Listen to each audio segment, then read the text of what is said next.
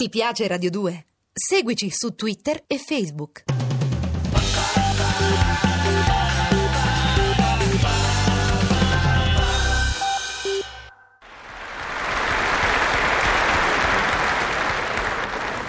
Roma Trastevere, 16 gennaio 1974. Caro Eleuterio, la casa che ascoltò i canti infantili di mia sorellina e i miei Oggi ascolta i nostri discorsi di signore amareggiate.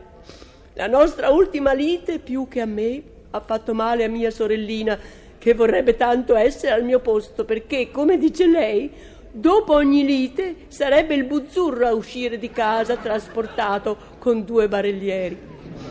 Mia sorellina sta suonando l'arpa e io penso che l'arpa è la radiografia del pianoforte. Mm. Penso anche che sei un cretino, Eleuterio. Il mercato comune è un fatto e non lo puoi negare, sempre tua. Roma Parioli, 17 gennaio 1974. Inesorabile sempre mia. Vorrei proprio vedere tua sorellina suonare l'arpa. Tenuto conto che misura approssimativamente 212 di torace e 50 centimetri dalle falangette alle spalle. Ma come si arriva alle corde? Il mercato comune è un fatto, nessuno lo nega, ma a casa mia non vale, perché io non sono stato invitato a farne parte come singolo cittadino. Eleuterio. Roma Trastevere, 18 gennaio 1974. Caro Eleuterio, felino, senza specificare, così potresti essere di tutto. Mia sorellina ha letto la faccenda relativa all'arpa.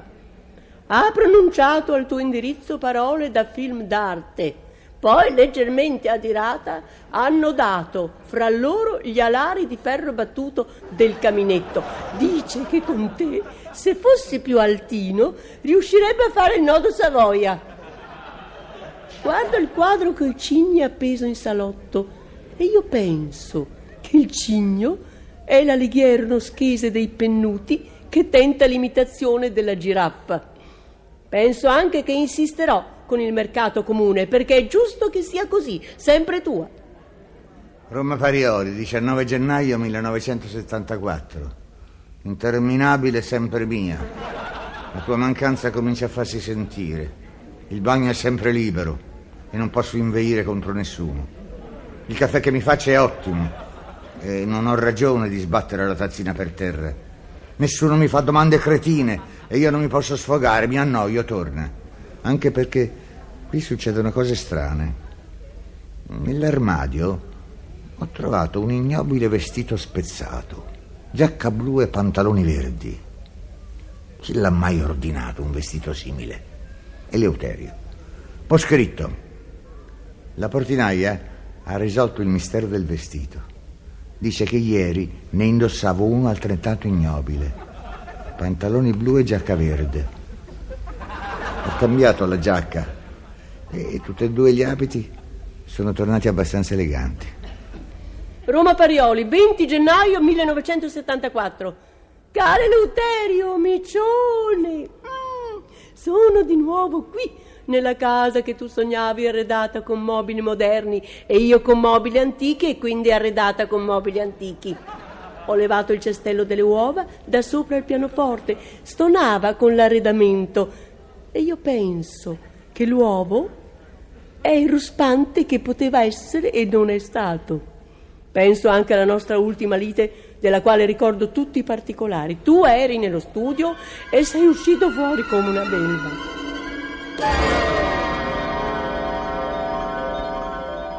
Di un po'. Dove diavolo stanno le chiavi della mia macchina? Intendi della macchina tua intestata a me? Sì, dove stanno? Insieme alla macchina, Eleuterio. Non pretenderai che uno venda una macchina senza vendere anche le chiavi della macchina. Ma che diavolo stai dicendo? Chi l'ha venduta la macchina mia? Eleuterio, quello che tuo è mio, vale a dire è in comune. Ho esportato la tua macchina e ho importato una pelliccia per me, più 300.000 lire che ho investito in oro per evitare la svalutazione. Ma tu devi essere matta. Ma che cosa ti viene in mente? Abbiamo deciso di attuare il mercato comune fra me e te. Abbiamo? Tu e tua sorellina? Sì.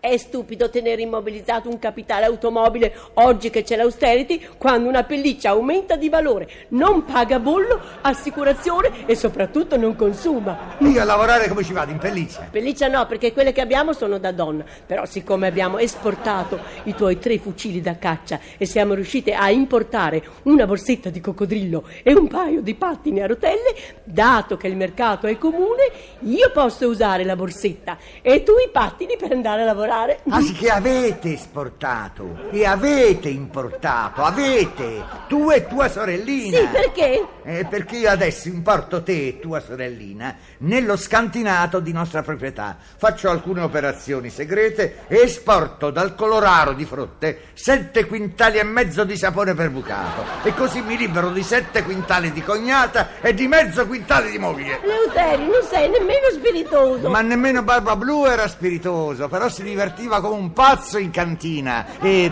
e di, di, di, che altro avete esportato? Così sai per curiosità. Ah, la tua collezione di francobolli, a parte il fatto che erano quasi tutti usati, ingombravano e non rendevano niente. E li avete esportati? Sì, facendo scambio merci. Sei foulard firmati, una stoletta di visone, tre lattine di kerosene e una mazza fionda per te.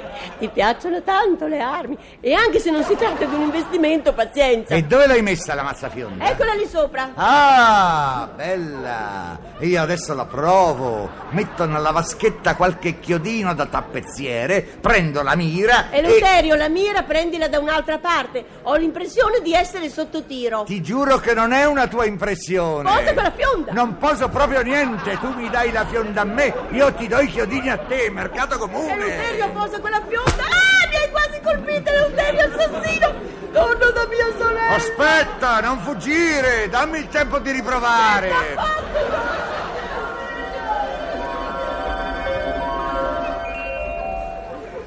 Ricordo tutto perfettamente, anche i minimi particolari, ma quando rientrerai farò finta di niente come al solito.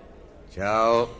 Ciao Eleuterio, parlando con mia sorellina ci è venuta l'idea di incrementare l'edilizia modificando stru-